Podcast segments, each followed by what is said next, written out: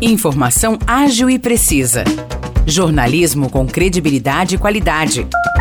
92 News. 92 News. O podcast do Jornal da 92.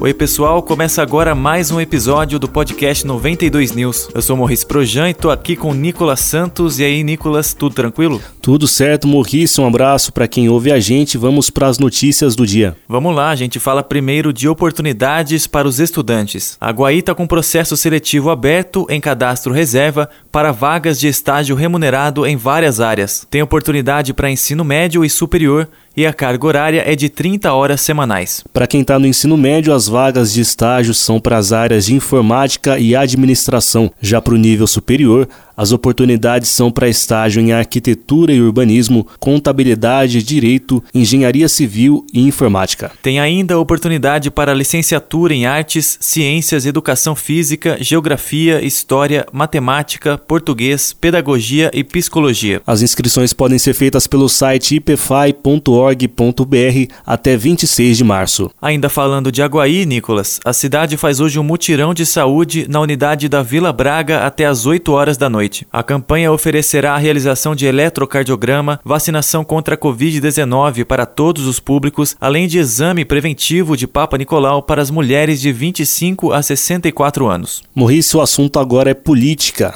foi retirado da pauta de votação da sessão de ontem da Câmara Municipal de São João um projeto de lei que prevê a criação de novas vagas para cargos na Prefeitura. A propositura apresentada pelo Poder Executivo quer criar 10 vagas no cargo efetivo de vigia, 15 vagas do cargo efetivo de auxiliar administrativo e duas vagas de chefe de sessão para atuar no gabinete da prefeita. A ideia inicial era que o projeto entrasse em primeira votação, mas por decisão do presidente da Câmara, Carlos Gomes, isso não aconteceu. Ele justificou que a proposta precisa ser mais discutida. Conforme apuramos, alguns vereadores de oposição são contra o projeto por entenderem que haverá um aumento de gastos da prefeitura. Por outro lado, na justificativa da propositura, o executivo diz que o projeto não acarretará aumento de despesas em sua totalidade, porque as contratações vão ser feitas conforme necessidade e mediante criteriosa análise do Departamento de RH. A Prefeitura também justificou que o crescimento da demanda por serviços públicos, principalmente na saúde e educação, torna necessário o aumento do quadro de vigias e auxiliares administrativos. O objetivo, segundo o Executivo,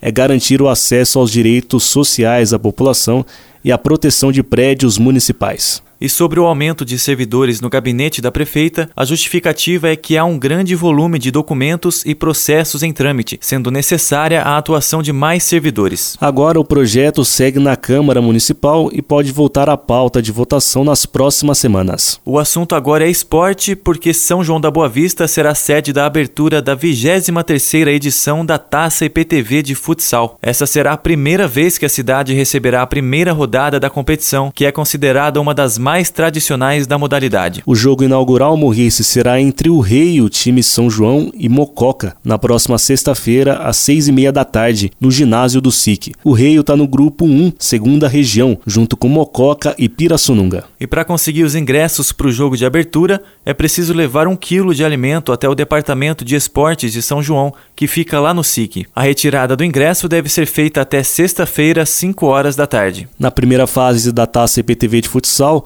as equipes jogam entre si nos seus respectivos grupos. Passam para a segunda fase os dois melhores times. E a segunda fase também será composta por grupos e se classifica o primeiro de cada grupo. Lembrando que São João é a cidade que mais vezes conquistou a taça IPTV com sete títulos.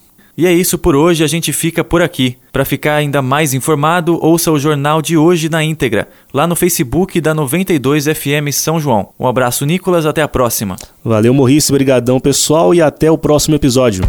Para mais notícias de São João da Boa Vista e região, acesse 92fm São João.com.br ou siga 92 FM São João nas redes sociais. 92